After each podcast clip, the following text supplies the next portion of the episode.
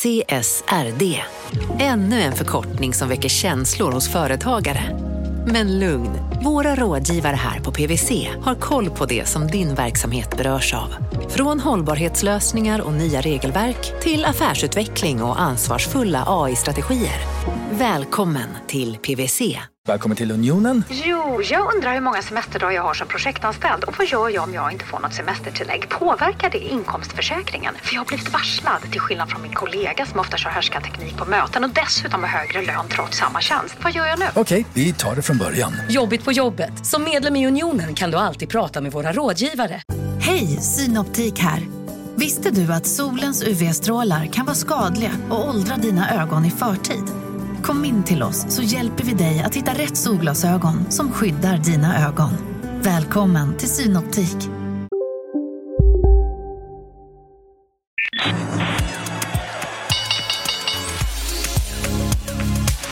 Det här är Affärsvärlden Magasin med Helene Rådstein.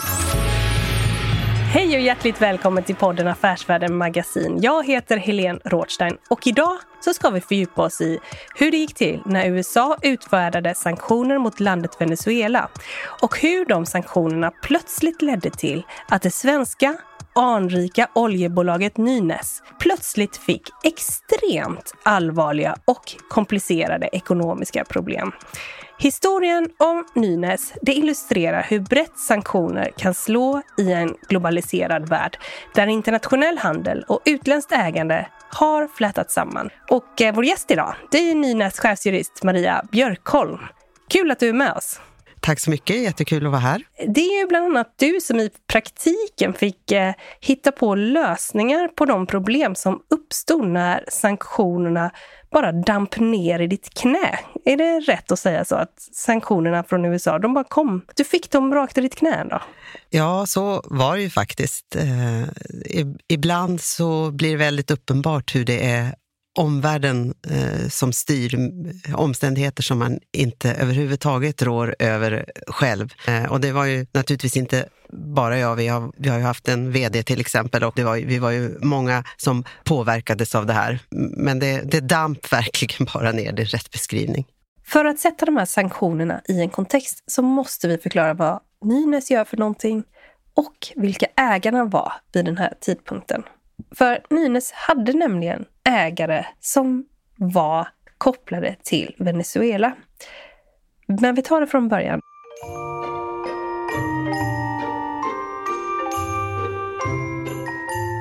Nynäs grundades 1928 av Axel Axelsson Jonsson.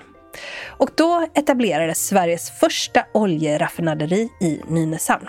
Fram till 1981 producerades bränslen och den äldre generationen, ni kanske minns bensinstationen med Nynäs blågula logga. Men det är också det att man har gått och blivit ett specialistoljeföretag kan man säga. För sedan grundandet i slutet av 20-talet så har bolaget förändrats en hel del. Och en avgörande faktor var energikrisen i mitten på 70-talet. Den medförde att Nynäs ställde om. För efter den krisen så var det liksom inte längre ekonomiskt möjligt att tillverka bensin, diesel och eldningsolja och smörjmedel för den inhemska marknaden. Utan nu krävdes både specialisering och internationalisering. Så man övergav bränslemarknaden och man fokuserade på ett fåtal specialprodukter. Och första steget i den här strategin, det togs 1981. För då såldes alla bensinstationer och de dotterbolag som sålde eldningsolja, de köptes av den internationella oljejätten Shell. Och här kommer det som är relevant för det här avsnittet som handlar om sanktionerna.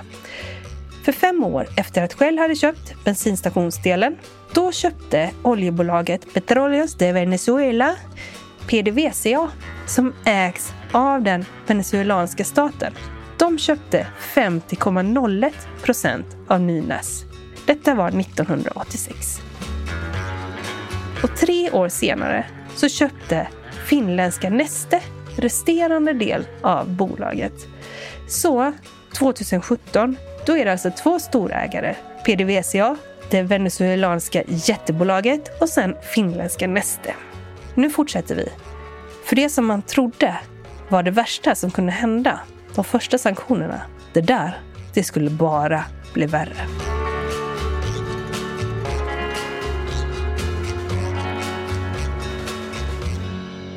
Det är en fredag i slutet på augusti, 25 augusti 2017.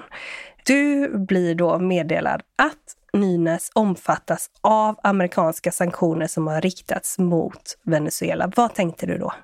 Ja, det första jag tänkte bara, kan, kan det verkligen vara möjligt? Hur är det möjligt?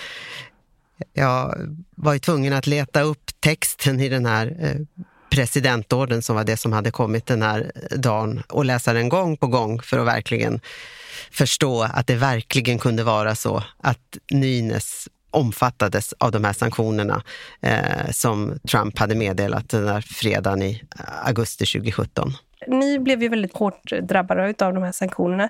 Men innan vi går faktiskt in på det så kan vi väl bara säga om sanktioner att utifrån våra värderingar i väst så kommer ju de till kanske lite av godo från eh, den förra amerikanska presidenten Donald Trumps håll och eh, den administrationen. Eller vad säger du Maria? Ja, det kan man ju säga i grunden eftersom eh, det fanns två politiska parallella regimer egentligen i Venezuela och vi hade, har ju diktator eh, Maduro. Maduro. Precis. Sanktionerna är ju för att påverka Maduro att leva upp till krav på mänskliga rättigheter och, och demokrati och, och, fria val. Eh, och att också efterleva resultat i fria val. Så de kom och du satt och bara, jaha, här finns en presidentorder. Och den är utfärdad mot Venezuela, staten Venezuela. Men på grund av att de också ägde eh, 50,01 procent av Nynäs så omfattade de plötsligt er. Eh, ja, det stämmer. De innebar i korthet egentligen bara att man fick inte låna ut nya pengar till venezuelanska staten och inte heller PDVSA. de var faktiskt eh, riktade också direkt till PDVSA, även om de upptraktningarna, då var det eh, direkt eh, också bara riktat mot PDVSA. Så att eh, de innebar att till venezuelanska staten fick man, om man var en amerikan eller en, eh, eller en, eh, eller en amerikansk dollar, inte låna ut pengar på längre tid än 30 dagar och till det venezuelanska oljebolaget då PDVSA fick man inte låna ut nya pengar på längre tid än 90 dagar till PDVSA eller bolag som PDVSA ägde eller kontrollerade till minst 50 procent. Det här kanske inte låter så allvarligt, men eh, varför är det allvarligt då om man är ett bolag som handlar med olja? Ja, precis. Eh, jo, på pappret kan ju de här sanktionerna tyckas inte vara så farliga. Att eh, som ett svenskt bolag eh, inte kunna låna pengar av en amerikan och inte kunna låna amerikanska dollar. Men, men sanktionerna får mycket, mycket längre konsekvenser ändå.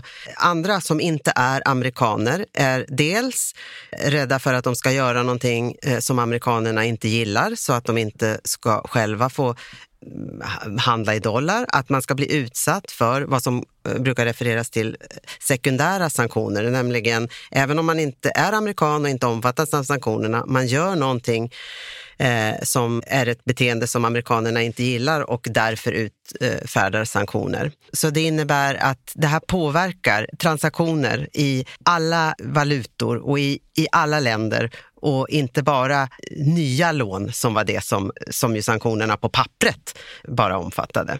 Vilken effekt fick det här för den dagliga verksamheten hos er? Det fick en jätteeffekt eh, bara på den dagliga verksamheten. Det märktes direkt. Eh, för det första så blev det i princip omöjligt att överhuvudtaget handla i dollar. Och, så, som du sa, då, trots att vi är ett oljebolag och olja främst ju handlas eh, i, dollar, så fick vi dels egentligen styra om de flesta transaktioner och använda andra valutor än dollar. I den dagliga verksamheten märktes det från dag ett hur varje liten transaktion eh, som vi skulle göra granskades i minsta detalj eh, med frågor. Vad är det för transaktion? Vad avser den? Vad är den underliggande eh, fakturan? Hur gammal är den? Och så vidare och, och så vidare. Betalningar påbörjades, pengar försvann någonstans på vägen i cyberrymden, pengar studsade tillbaka. Enormt eh, arbetsamt, det blev eh, enormt svårt, själva transakterandet. Ni är ju liksom ett litet bolag på ett sätt i Sverige, eller det är tusen anställda. Men ni gör ju extremt många transaktioner varje dag, va? Eller hur ser det ut, verksamheten? Ja, men Nynäs är ju ett globalt oljebolag. Vi säljer våra produkter eh, världen över. Vi har tusentals kunder och tusentals leverantörer. Så vi pratar ju om tusentals transaktioner. Det är ju inte bara några enstaka transaktioner varje vecka eller månad utan tusentals transaktioner varje månad. Så att, eh, det blev arbetsamt. Bara för att förstå det här lite grann med sanktion, att det slår till på en minut. Det beror ju jättemycket på att bankerna är så rädda för enormt stora bötesbelopp. Och det finns ju också ett case, jag bara kastar in det här nu, där eh, den franska storbanken BNP Paribas, de brukar lyftas fram för att de fick betala så extremt stora böter på 60 miljarder kronor när de hade brutit mot sanktioner som var riktade bland annat mot Iran och så vidare. Det är ju det här skräckexemplet som bankerna tittar på, eller? Jo, dels är det ju det här hotet om stora sanktionsavgifter som kan drabba den som släpper igenom då en betalning som inte skulle varit tillåten under sanktionssystemen. Och det blev ju verkligen tydligt med det här BNB Paribas-fallet. Eh, och den andra sidan är också den här rädslan över att bli utestängd från att använda dollarsystemet. Det är ju så att varje gång du använder en dollar för att betala så måste den passera det amerikanska banksystemet därför att en dollar måste kliras av en amerikansk bank och på så sätt så hamnar du så att säga inom det amerikanska territoriet och därmed så har ju amerikanerna jurisdiktion så att säga. Okej, så då fick ni de här sanktionerna på er i augusti 2017 och då blev det alltså komplicerat att sköta affärerna med såväl kunder och leverantörer. Och kreditgivarna, de blev oroliga för att själva dras in då i sanktionsproblematiken. Hur, liksom, de internationella bankerna, avbröt de sina relationer med er eller vad hände? Det korta svaret på den frågan är att ja, vissa gjorde det. Eh, ja. Vi är ju ett globalt bolag med, med hantering av, av eh, transaktioner i många länder och då är man ju beroende av att ha en global bank för sitt cash management-hantering och så vidare. Och en del banker på grund av de här sanktionerna avbröt samarbete med Nynäs. Du är ju jurist. Vad hade du gjort om du satt på banksidan? Hade du gjort ungefär det? Avbrutit mer? Eller tycker du att det finns något eh, lite fegt med att vara så? Compliant eller vad man ska säga på banksidan? Jag menar, ja visst, jag är jurist och visst ska man vara compliant, men man behöver ju inte vara övercompliant. Man måste tolka de här eh, regelverken, inte övertolka dem. För de som har eh, initierat dem, som har skrivit de här eh, bestämmelserna, har inte tänkt sig heller, tror jag, att de ska övertolkas. Jag skulle tolka dem med eh, på ett sätt eh, som det är tänkt att de ska tolkas och inte, inte övertolka. Men jag kan ju, visst kan jag samtidigt förstå att behöver man inte eh, ta risker så är det klart, det är alltid lättare att, att säga nej. Mm. Eh, men du har fått detta i ditt knä. Bankerna, vissa då, avbryter mer. Ni får svårt att eh, göra de allra enklaste. Eh, ni får svårt att betala fakturer på några tusen kronor och ni har flera tusentals transaktioner liksom som rullar hela tiden. Och eh, vad gör du för någonting? Ja, vi insåg genast att någonting måste vi ju i alla fall försöka göra. Så det, vi satte ju eh, oss snabbt in i att försöka förstå vad kan man göra? Och det som blev uppenbart ganska snabbt här, det är ju att PDVSA, de har också ett annat dotterbolag, ett helägt oljedotterbolag, ett amerikanskt sådant. Och när de här sanktionerna utfärdades där i augusti 2017 då fick det här andra eh, bolaget, de fick samtidigt så att säga ett, ett, undantag från sanktionerna. Så de skulle inte omfattas av de här sanktionerna. Och vi började genast titta in i det och och eh, se, men varför har de behandlats på det här sättet och undantagits? Varför har inte Nynäs undantagits? Vad kan vi göra för att Nynäs också ska behandlas på samma sätt eh, som det här amerikanska dotterbolaget och undanta sanktionerna? Jag måste bryta in där lite för att det andra bolaget som också ägdes av venezuelanska PDVSA, det heter Citgo.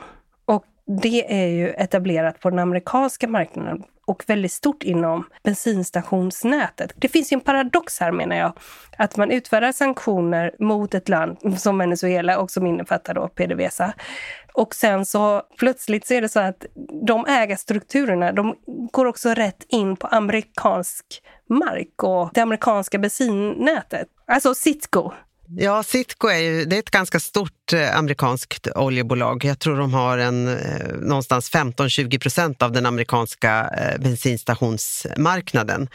Så mm. det är klart att det hade ju blivit eh, märkbart om plötsligt 15, 16, 17 procent av de eh, amerikanska bensinstationerna, jag tror de är särskilt stora på den eh, östra sidan av USA, så det hade nog blivit kännbart om det hade påverkat den, den, amerikanska bensinstationsmarknaden på det sättet. Om det hade påverkat Citgo på samma sätt som det hade påverkat Nynäs. Så då såg ni att Citgo, som ägs då till 100 procent, och ni då som ägs till 50 procent, eh, de verkar kunna kringgå de här reglerna. Varför inte vi? Det var så ni började förhandla, eller?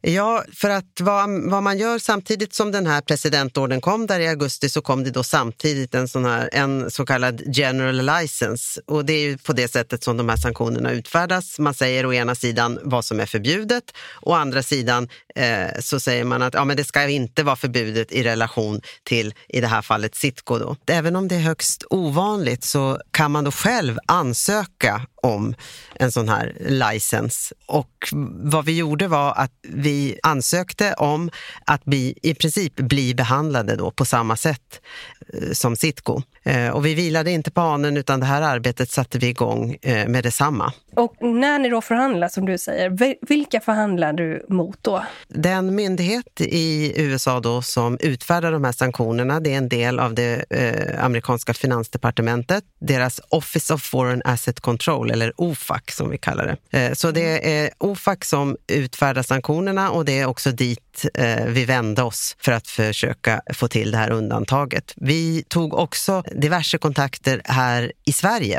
eh, för att försöka utreda var, då, var i regeringskansliet finns hjälp att få i den här frågan.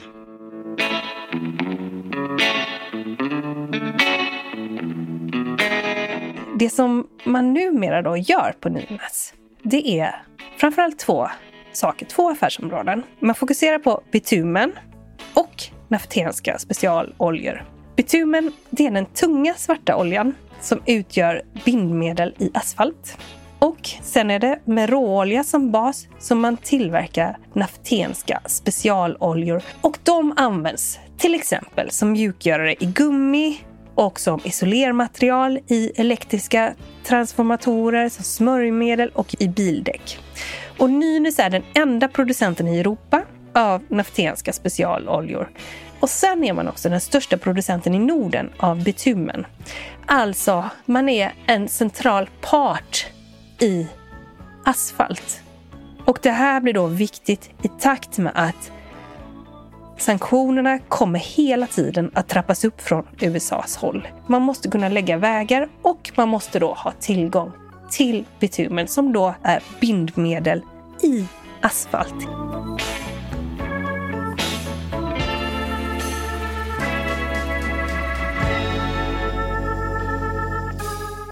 Om du var en vanlig anställd person på Nynäs när det här slog till, påverkades du liksom direkt av det här? Eller hur såg det ut?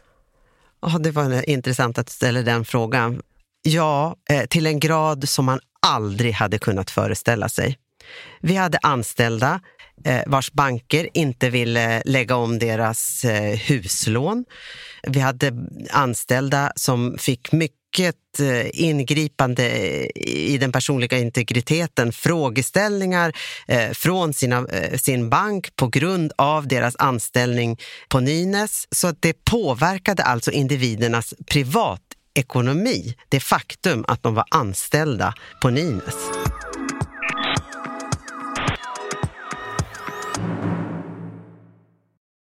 Marknaden sponsras av SPP, pensionsbolaget. Eh, förra gången pratade vi lite om ITP. Och som en kort repetition så, så var det ju 70-tal, arbetsmarknadens parter bestämde att alla tjänstemän ska ha en tjänstepension. Man kom överens om vilka villkor som ska gälla i den här pensionen och så kallade man den för ITP. Så jobbar man idag som tjänsteman i ett företag med kollektivavtal, då har man förmodligen den här pensionen, ITP-pensionen. Eh, och det är ju så att man kan påverka eh, den här pensionen, hur den är placerad. Vart femte år så gör nämligen Collectum, som de heter, en enorm upphandling där olika pensionsbolag kan ansöka om att få förvalta eh, de här pensionerna. Och SPP är ett av bolagen som valdes ut i den senaste upphandlingen. Och sen kan du som pensionssparare välja eh, vilket av de här olika pensionsbolagen som, som då ska få ta hand om dina pengar. Och tanken med den här upphandlingen det är ju att liksom kvalitetssäkra de här olika alternativen eh, men också att förhandla fram stora rabatter så att pensionsspararna ska få ja, kunna spara pengar genom att avgifterna eh, som är så viktiga eh, blir eh, lägre. Och vill man välja någonting i ITP-systemet då finns det en relativt ny sajt som heter avtalat.se. Ehm, där kan man gå in och se hur sin ITP-pension är placerad. Jag gjorde det häromdagen faktiskt. Ehm, idén är att hälften av pengarna alltid ligger i något som kallas för traditionell försäkring. Det här gjorde vi ett avsnitt om i podden Kapitalet nyligen eh, som vi kallade världens bästa sparform. kan man lyssna på om man är intresserad. Eh, den andra halvan eh, den kan man också lägga i en traditionell försäkring eller så kan man placera det i något som kallas för fondförsäkring. Eh, SPP som sagt eh, var ju ett av de fåtal bolagen som valdes ut i den senaste upphandlingen och de finns med som alternativ både med en traditionell försäkring och med eh, fonder. Så det var en liten bakgrund till ITP-systemet. Vill man läsa mer om det här eller typ kolla hur ITP-pensionen är placerad, eh, kanske göra förändringar, då går man in på avtalat.se. Eh, men tack säger jag till SPP som vill göra oss människor mer medvetna om hur enormt viktig pensionen är för oss som en framtida lön, men också som en positiv kraft i samhället eh, och förstås för att ni möjliggör eh, den här podden Marknaden. Alltså, det är ju något eh, lite otroligt med det här. Eh, någonstans måste vi påminna oss om att sanktionerna kanske var för en god sak utifrån våra demokratiska mått mätt. Men eh, om vi då tänker till OFAC, för de granskar väl också liksom terrorism och organisationer för narkotikahandel. Det är mycket som faller under liksom deras paraply. Eh, blir man liksom automatiskt då märkt om man är på också sanktionslista på samma sätt som eh, liksom en terrorist ungefär. Ja, det här var ju, det, vi har ju fortfarande inte kommit fram till den dagen där i januari eh, när vi har kommit på den här svarta listan, sanktionslistan. Men ja, från ena dagen till den andra så känner man sig som man är, är paria och förutom de här ingripande erfarenheterna på det personliga planet i relation till sina, till sina banker så är det ju det ifrågasättandet man har i sin yrkesroll också. Även om ju omvärlden förstår att det är fortfarande samma eh, gamla Nynäs så att säga, men, men, men omvärlden tvingas till ett annat och ett nytt förhållningssätt till ett bolag som är under sanktioner. Om vi går vidare här, för sen trappas då sanktionerna upp, eller hur? Och eh, du, du, tyckte att det här första stadiet var jobbigt, men det ska ju bli så oändligt mycket jobbigare. Kan du berätta vad som hände sen? Ja, det var väldigt jobbigt. Det pågick ju länge, från augusti 2017 och sen hade vi hela eh, 2018. Men sen en dag i slutet av januari 2019 så blev allt ännu värre. Eh, då var man nästan glad att vi hade haft den här perioden att och, och värma upp. För den 28 januari 2019 då blev då PDVSA en så kallad SDN, en Specially Designated National, det vill säga en som hamnade på eh, USAs svart, svarta lista. Någon som en amerikan eller en US-dollar överhuvudtaget inte får ha att göra med. Tidigare var det bara att man fick inte låna ut pengar på längre tid än 90 dagar. Nu får en amerikan överhuvudtaget inte ha med PDVSA längre att göra. Och i och med eh, att Nynäs ägdes 50 procent av PDVSA så indirekt omfattas även Nynäs av den här svartlistningen. Och inte en dollar får röra Nynäs? Så hade det varit om inte. Det här arbetet som vi då hade gjort under det här dryga året och försökt att få en licens för att undantas och behandlas på samma sätt som Sitco. När, de, när eh, PDVSA sattes på den här svarta listan eller blev en SDN i januari 2019, då utfärdade amerikanerna samtidigt en sån här general license, det vill säga ett undantag. Det som annars skulle ha varit förbjudet, det var tillåtet i relation till Nynäs. Så att amerikaner och US-dollar fick på pappret ha eh, med Nynäs att göra. Eh, och även ifall man då fick ha med Nynäs att göra, varför blev det så stor förändring då när ni, eh, ni var undantag på ett sätt och ändå så blev, det, eh, blev ni eh, paria helt och hållet? Ja, på något sätt så blir det ändå en beröringsskräck. Det var liksom fortfarande i princip omöjligt att transaktera i dollar. Det är ju så naturligtvis att, jag menar vi är ett globalt bolag, vi har ju också amerikanska leverantörer och i, i sådana här situationer så prövas ju verkligen eh, samarbetsförhållanden. Eh, hade, hade vi inte haft goda samarbetspartners så vet jag inte hur vi hade klarat oss eh, igenom det här. Eh, så det är klart att amerikanska leverantörer har fortsatt, fortsatte att leverera. Men både amerikanska och icke-amerikanska behövde förhålla sig till att den här då general license, eh, det här undantaget, det var tidsbegränsat. Och det ligger liksom i sakens natur, det är politik, det, det ska finnas en ovisshet. Så då så arbetade ni mot era leverantörer eh, och kunder helt enkelt med väldigt korta tidsfrister och som sedan förlängdes liksom stycke för stycke, liksom en åt gången? Ja, eftersom det fanns en bortre parentes på det här undantaget så behövde ju omvärlden hela tiden förhålla sig till det eftersom eh, man inte visste i teorin om det skulle förlängas eller inte. Så man agerade hela tiden som om man var tvungen att avsluta samarbetet när den här eh, licensen skulle gå ut. Och Jag tänker också som eh, på, på en sida då, man har att göra med kunder som i sin tur arbetar med under tidspress, kanske då som bygger vägar. I svenska fall, vad, vad kan vi ha? Det är Peab, NCC, eh, Skanska till exempel, som också ja, men jobbar i projekt och sådär. Hur, eh, liksom, va, vad sa de för någonting? Och eh, har ni, hade ni massa konkurrenter som andra kunde gå till eller hur, eh, ja, hur gjorde ni? Ja, uh, eh, Nynäs är ju en, en stor producent av bitune, bitumen, i synnerhet uh, i Norden. Så, så Nynäs är ju viktig för infrastrukturen i Norden. Och det här har ju vi förklarat eh, för, för OFAC. Det här har nog regeringsföreträdare också förklarat för OFAC. Att det inte skulle eh, förlängas den här licensen så att säga. Det fanns inte på vår karta och vi hade ju en pågående dialog med OFAC och visste att en worst case situation, att licensen inte skulle förlängas, så skulle det ändå alltid liksom finnas en, en avtrappningsperiod. En övergångsperiod där man fick liksom avtrappa eh, sina, sina förhållanden med Nynäs i, i så fall. Men, men det här var ju en, en, en del i det viktiga, att Nynäs ju ändå har en samhällsviktig funktion. Betumen eh, behövs och, och, det skulle vara många infrastruktur som skulle, eh, projekt som skulle påverkas om Nynäs verksamhet plötsligt skulle behöva upphöra. Men eh, så ni är lite i en Kafka-artad situation. Ni befinner er i storpolitiken, ni kan inte göra så jättemycket men ni har ändå gjort ungefär det som ni har kunnat eh, hittills. Men sen så kulminerar ju det här också då, om vi går framåt här till oktober 2019, då kom ett nytt beslut från de amerikanska myndigheterna som innebar att eh, ni inte ens fick köpa råolja från Venezuela längre då.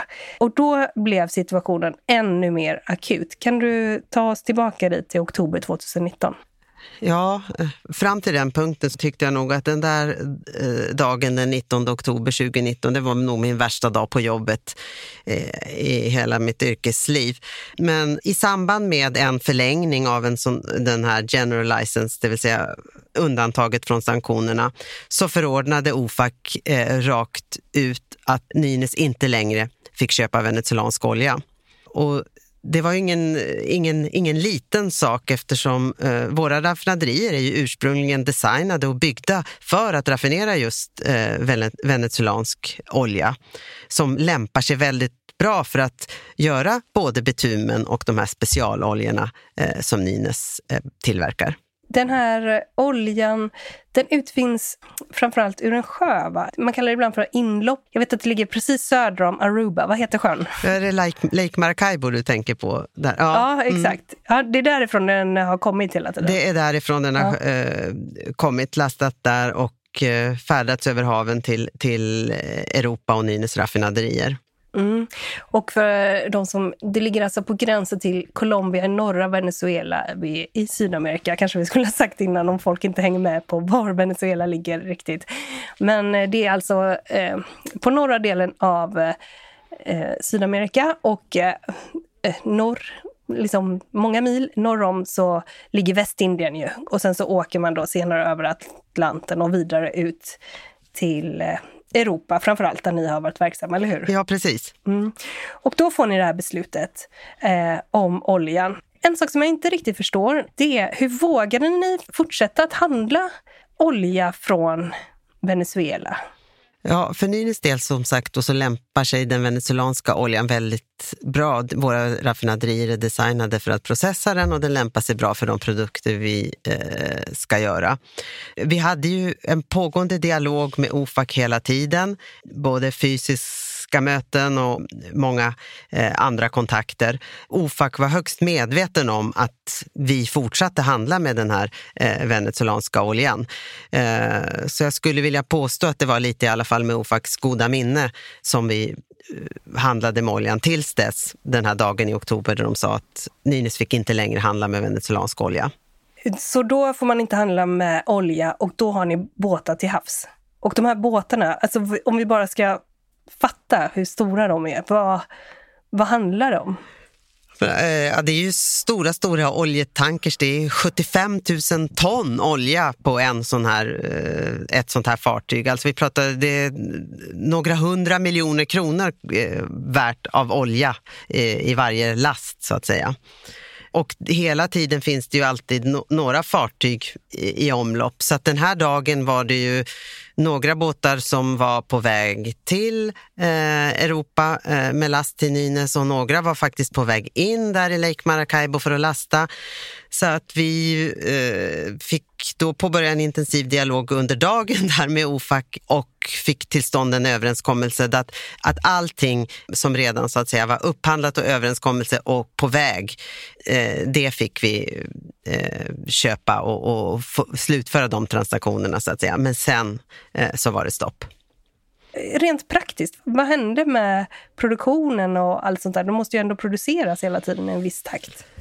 Ja, det är ju saken med, med, med oljeutvinning att oljefält vill man ju ogärna stanna. Men vi utvinner ju inte olja utan det här eh, är ju leverantören som utvinner eller som, och som säljer eh, olja. Och det är klart att det måste ha blivit svårt när omvärlden inte kan längre köpa den olja eh, som utvinns liksom nu går det här inte att lösa längre. Och OFAC har väl hela tiden velat tvinga ner ägandet från eh, venezuelanskt håll hos er. Har ni drivit på det också mot PDVSA? Att kan ni sälja ert eh, ägande här? Kan ni komma ner i ägarandel i bolaget? Ja, det var ganska tydligt att för att OFAC skulle kunna lätta på sanktionerna eh, så behövde PDVSA minska sitt ägarskap i Nynäs. Så att eh, det blev ju mer eller mindre, till att börja med kan man tro en förhandlingsfråga, men, men i, i slutänden eh, ultimatum för vad eh, amerikanerna eh, tyckte var lämp en lämplig ägarnivå helt enkelt. Och detta då när ni har massa olja som inte får komma till er, läget blir akut, det blir, eh, ni nästan, eh, överdriver jag om jag säger att ni är nästan på randen till konkurs? Det var mycket eh, svårt i alla fall och eh, det stod mycket klart att det skulle inte gå att fortsätta verksamheten under eh, sanktioner med de här licenserna som hela tiden hade korta förfall. Allt det som jag har beskrivit med omvärlden som måste förbereda sig för att hela tiden avsluta sina affärer med Nynäs per ett visst datum. Och det är ju eh, allt från dina kunder till den som levererar skrivare till kontoren eller eh, vad det må vara. Så att det som var helt uppenbart var att det var mycket svårligen att kunna fortsätta verksamheten eh, under någon längre tid och fortsatt vara under, eh, under sanktioner. Eh, och man kan säga då att under hela 2019 så hade bankerna vid flera tillfällen, de hade gått med på att flytta fram sina förfallodatum. Men sen till slut den 11 december så kom beskedet att krediterna inte skulle förlängas utan de skulle förfalla med omedelbar verkan. Och eh, då fanns det inte längre någon löpande finansiering utav er verksamhet och eh, er styrelse, Nynäs styrelse, beslutade att omedelbart ansöka om företagsrekonstruktion. Det här var den 13 december då, 2019. Um, ehm, hur gick tankarna? Ja, det var ingen, det var ingen eh, lycklig Lucia-dag den där 13 december eh, 2019. Eh, men när hela ens finans finansiering förfaller till betalning så fanns det ju helt enkelt eh, ingen annan utväg. Så att jag tycker att det var, det var rätt beslut eh, av, av, av, av styrelsen. Vi hade helt enkelt inget annat val. Och eh, var det du som då fick lämna in eh, rekonstruktionsansökan vid Södertörns tingsrätt? Det stämmer, det var faktiskt eh, jag tillsammans med en advokat från dåvarande Hamilton eh, advokatbyrå åkte till Söderstörns tingsrätt och lämnade in rekonstruktionsansökan på fredagen den 13 som var Lucia-dagen. När man gör det, och man är ju kanske inte sitt bolag, men du hade kämpat med det här i liksom drygt två år och liksom få det här på rull. Och, eh, känslan då när du står där och man lämnar in, jag kan tänka mig, det är, alltså det, jag fantiserar att det nästan är en liten bok man lämnar in. Eh, det kan du säga hur långt det är. Eh, vad, hur, hur kände du? Ja, det var med, med tung känsla som eh, vi åkte till tingsrätten och lämnade in den där rekonstruktionsansökan. Eh, eh, inte en bok, men det blir ju som en berättelse och en exposé över vad som har hänt och vad man, eh, vad man också med en liten plan över vad man tror ska kunna hända och vad man måste göra för att eh, komma ur den här situationen. Men det var känslosamt, det var mycket känslosamt. Eh, det är inte där man föreställer sig att man eh, ska vara i ett sånt gammalt eh, fint svenskt bolag.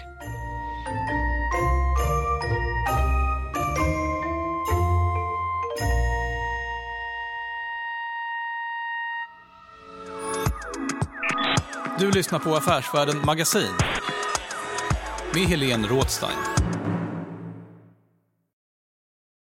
Eh, marknaden sponsras av Karla. Eh, vi pratar ju en hel del om bilar här på kontoret. Eh, karla har ju skapat, skulle jag säga, det som är standarden för hur man idag köper och säljer bilar på nätet. Kort bakgrund bara. Karla säljer och leasar begagnade elbilar och laddhybrider på karla.se. Alltså en helt digital upplevelse. Och man har gjort det här med ett nästan maniskt fokus på vad en bilköpare faktiskt behöver. Jag gjorde ju en intervju med en av grundarna, Patrik Illerstig, i marknaden här eh, ganska nyligen, eh, daterad 25 mars, om man vill lyssna på den. Eh, men där berättar han hur de kom in i det här lite från vänster för att försöka uppfinna hela den här liksom bilköpupplevelsen från början.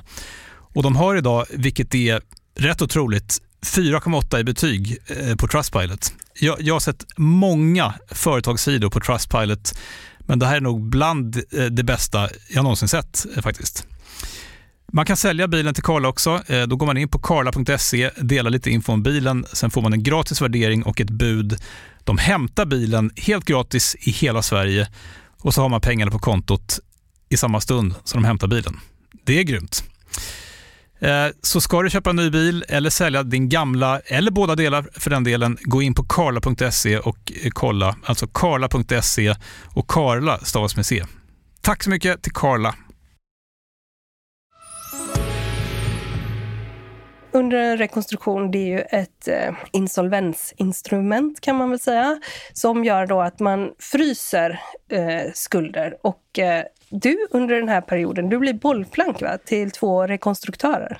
Ja, det, var ju, det här är ju ja, en av Sveriges största och mest komplexa rekonstruktioner någonsin. Så att Eh, det förordnades om, om två rekonstruktörer och i en rekonstruktion eh, så är det ju fortfarande eh, bolagets ledning och, och styrelse som fortfarande så att säga förfogar över och styr bolaget men under överinseende av rekonstruktörerna.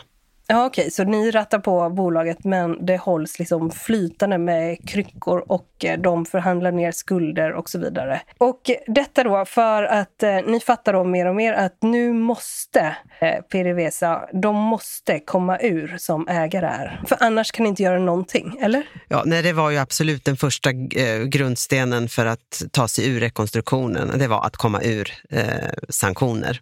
Utan att komma ur sanktioner så, så såg vi inte hur vi Eh, skulle kunna eh, komma ur rekonstruktionen. Så att det var det, det första det första arbetet, första steget som behövdes göras inne i rekonstruktionen. Jag måste bara fråga innan vi går vidare på den här ägarbilden som ju har förändrats eh, också, som förändrades under rekonstruktionen.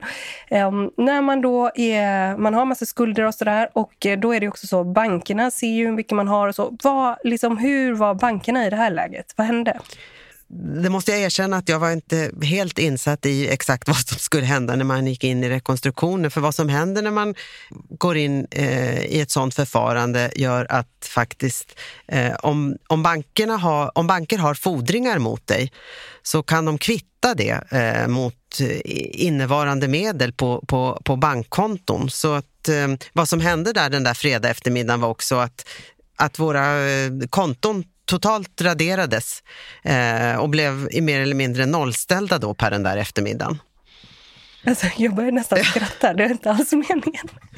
Men, men eh, det, det, eh, om du inte visste om detta, jag visste inte heller om detta och jag tror inte så många vet om detta.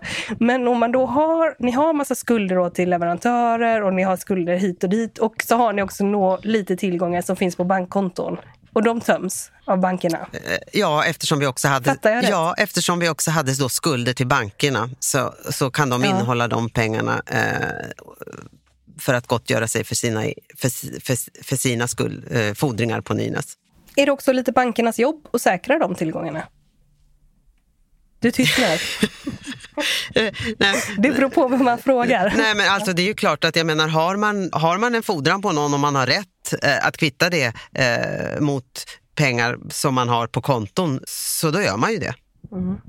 Men eh, ni sitter där, ni har, det är inga dåliga skulder. Det är över 12 miljarder mm. eh, som ni har då i skulder. Vad händer och eh, vilka är ni skyldiga pengar förutom bankerna? Ja, de stora fordringsägarna är ju bankerna och sen då den här eh, forna eh, oljeleverantören som vi hade eh, en ganska stor upparbetad eh, skuld till. Bland annat... Det här ryska? Eh, ja, eh, oljeleverantören är ett bolag med rysk eh, anknytning. Och och eh, under 2019 där så hade det också varit svårigheter att få igenom eh, transaktioner i banksystemet, vilket hade gjort att eh, leverantörsskulden eh, hade vuxit sig ganska stor. PDVSA, de minskar sitt ägande. Hur går det till? Ja, som sagt, den, den, första stora uppgiften under rekonstruktionen var ju att få Nynäs ur sanktioner. Så att eh, dialogen med OFAC i, i intensifierades. Eh, vi hade ju under de här åren har vi haft en, som sagt en hel del eh, både fysiska möten i Washington, eh, något, möte här, i Stockholm och, och, och telefonmöten. Och eh, vi jobbade ju med våra sanktionsjurister i Washington som också stod för mycket av dialogen. Så att eh, i och med att vi gick in i rekonstruktionen, då blev det ju också väldigt tydligt för OFAC hur illa därhän vi var och att vi verkligen behövde komma ur eh, sanktionerna. Vi jobbade på att få till en, en, en ägarstruktur som både PDVSA kunde godta och som eh, var acceptabel för OFAC för att kunna eh, lätta på sanktionerna. Och hur såg den strukturen ut? Ja, eh, det kom som ett krav från amerikanerna. Var det kom ifrån är, är, är, ingen som vet eller hur det är motiverat eller om det finns något rationellt bakom är det ingen som vet. Men det absoluta kravet var att PDVSA fick inte äga mer än 15 procent av Nynäs. Så man var alltså tvungen att eh, på något sätt göra sig av med drygt 35 procent av sitt innehav då. Och det, liksom, man bildade då någon eh, stiftelse eh, och eh, det var Nybolaget som själva bildade det. Som, och det har liksom som ändamål då att eh, främja Nynäs långsiktiga fortlevnad och sådär. Men vilka gick in i stiftelsen? Ja, som sagt, det är ju Nynäs som har instiftat den här stiftelsen vars syfte är att äga aktier i, i Nynäs och verka för att Nynäs inte kommer under sanktioner och som sagt dess fort, långsiktiga fortlevnad. Och en stiftelse har ju ingen ägare eh, som, som sådan utan den kontrolleras ju av sin styrelse och det är bland annat Nynäs vd och Nynäs chefsjurist som sitter i styrelsen i den här stiftelsen. Alltså bland annat du då som sitter ja. i stiftelsen? Ja. PDVSA de överlät då 35 procent av sitt aktieinnehav. Um, men hur, hur kunde man köpa det, uh, undrar jag, på, på riktigt? Ja, och det är ingenting som vi riktigt har kommenterat, de exakta villkoren kring de, den här övergången av, av aktieinnehavet. Okej, eh, det, det, har man inte kommenterat. Varför inte? Är det för att det kan vara fortfarande politiskt känsligt, eller? Även PDVSA förstod ju att Nynäs behövde ur sanktioner. Och eftersom det var ett absolut eh, inte förhandlingsbart krav från OFAC att eh, ägarandelen eh, måste ner till max 15 procent så blev det ju också en, självbevarelsedrift för att få bolaget att överleva. Så behövde man ju överlåta den här andelen. Mm, Okej. Okay. Jag bara tänkte på det att PDVSA det kan inte heller ha varit vilka ägare som helst. Har det blivit eh, bättre när de har minskat sin andel i ägandet? Alltså om man tänker social governance och sådana saker. Vad säger du? De är fortfarande kvar då med eh, ja, 14, eh, nej, 15 procent, 14,99. De la sig en Ja, ja, de äger fortfarande 14,99 procent. Ur OFACs perspektiv är det ju inte bara den exakta procentandelen, det är också det att man inte ska ha kontroll över bolaget. Så de har till exempel nu bara en representant i styrelsen mot att de tidigare hade fyra och sådär. Ja, det, eh, på så, det blir ju naturligtvis mindre inflytande när man har en istället för fyra representanter i styrelsen. Hur mår Nynäs idag skulle du säga? Eh, rekonstruktionen har ju pågått väldigt länge. Um, ja, du, du, du, kan ju säga det lite kort. Hur, hur, har det arbetet gått? Förra veckan så hände ju en ganska stor sak till exempel. Ja, eh, det var ju så här att eh, den här ackordsuppgörelsen som tog oss ur rekonstruktionen, den innebär ju, innebar ju eh, dels att då de här eh, stora fordringsägarna, bankerna och oljeleverantören de fick skriva ner sina eh, fordringar och göra om fordringarna till långsiktiga lån medan alla andra eh, leverantörer de skulle få fullt betalt. Eh, och de fick en liten summa i samband med att rekonstruktionen eh, avslutades i januari förra året. Och senast den 19 januari i år så skulle vi betala resterande delar av eh, fordringarna till våra vanliga, lev vanliga leverantörer i affären så att säga. Och det gjorde vi häromveckan, 18-19 januari. Och därmed så har vi fullgjort eh, våra åtaganden enligt ackordsuppgörelsen och eh, rekonstruktörerna har ju haft ett tillsynsuppdrag under det här året eh, som har gått och det är nu avslutat. Så nu kan vi helt och fullt lägga rekonstruktionen bakom oss. Men ni har ändå skulder kvar att betala, eller hur? Som ni betalar av, även om det är utanför rekonstruktionen. Eh, ja, de stora skulderna som vi hade till bankerna och till den forna oljeleverantören, de är ju omgjorda till kortfattat till långsiktiga lån och en annan så kallad hybridfacilitet. Så att ja, skulder finns fortfarande kvar även om de är eh, också nedskrivna. Bankerna som sa upp lånen i eh, december 2019 under rekonstruktionen eh, så de flesta bankerna de sålde sina fordringar till mm. Deutsche Bank Mm. Så att de flesta ursprungsbankerna som hade fordringar när vi gick in i rekonstruktionen har inte det längre. Och sen det är också någon hedgefond som har ja, köpt, eller hur? Eh, idag är det inte bara Deutsche Bank utan även då en kapitalförvaltare som förvaltar olika fonder som heter Davidson Kempner som eh, mm. sitter på de här eh, lånen som bankerna hade när vi gick in i rekonstruktionen. Mm. Jag får bara, bara så att man förstår här. Eh, en sak som är ju ganska viktig i sammanhanget är ju hur ni ändå kunde få in pengar. Och det är väl eh, bra att påpeka att ni började då handla olja från andra ställen än eh, Venezuela. Och eh, liksom, så fort man är igång så kommer det också in ganska mycket pengar. Eller? Ja, vi handlar ju med, med olja och som du sa inledningsvis så blir det ju ganska snart höga tal i, om, i omsättningstal så att säga. Så att det omsätts ju pengar hela tiden. Det går åt mycket pengar till att handla råvara och det kommer in eh, betalningar för, för, för sålda produkter. Så vi kunde ju eh, faktiskt finansiera oss själva genom hela rekonstruktionen på eh, det som vi kontinuerligt sålde. Hur eh, är läget för Nynäs idag? Vi har, ni kunde tidigare då köpa olja som var lite billigare eh, från Venezuela. Det får, gör ni inte längre. Och eh, ni köper lite dyrare olja. Oljepriset har stigit. Hur eh, är läget? Ja, den första tiden gick ju åt mycket också till att vi har liksom fått hem alla betalningar. Det var mycket betalningar, mycket pengar som satt fast i, i cyberrymden och, och, och det har vi väl i princip lyckats få hem eh, alltihopa.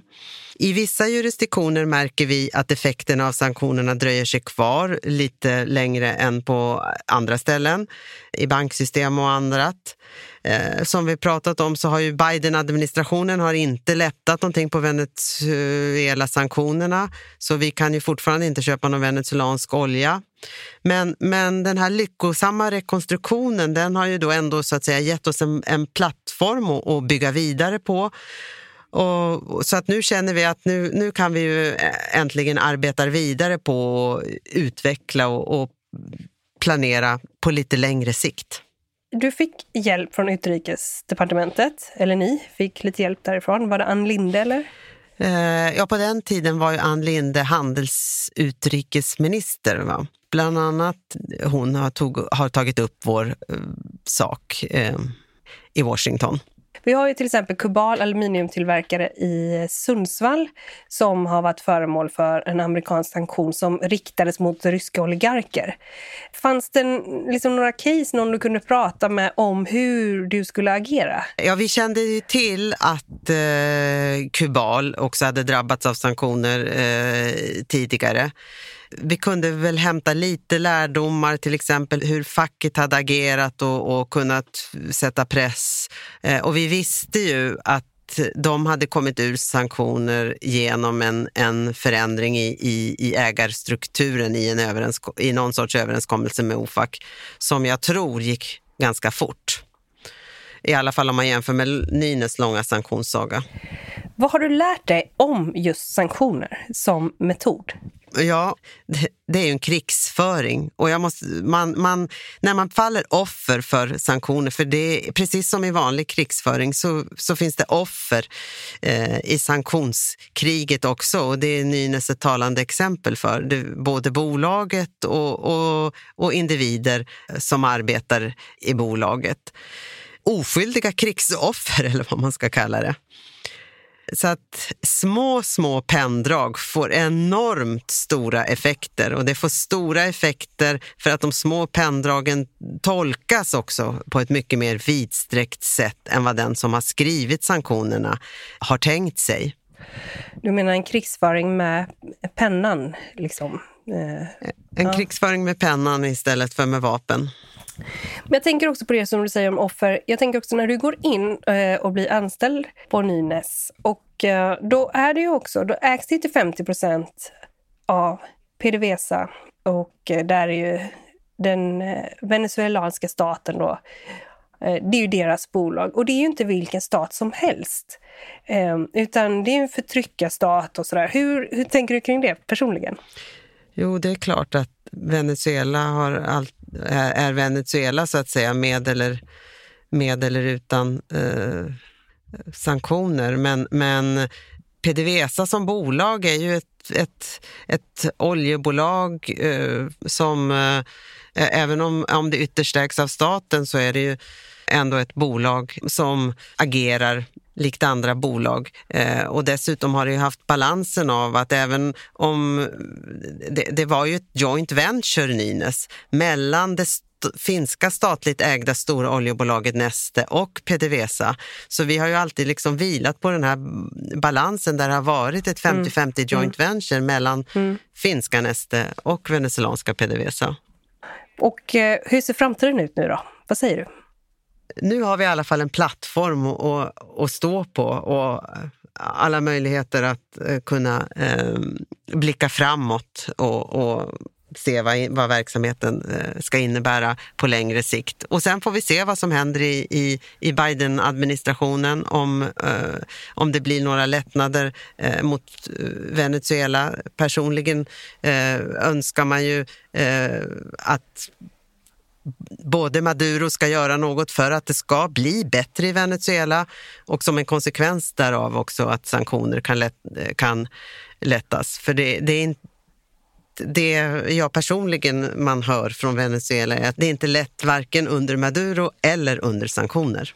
Jag säger stort tack till dig, Maria Björkholm, för att du var med och berättade om denna händelse som är på något sätt unik för svenskt näringsliv, också ur ett historiskt perspektiv. Tack så mycket.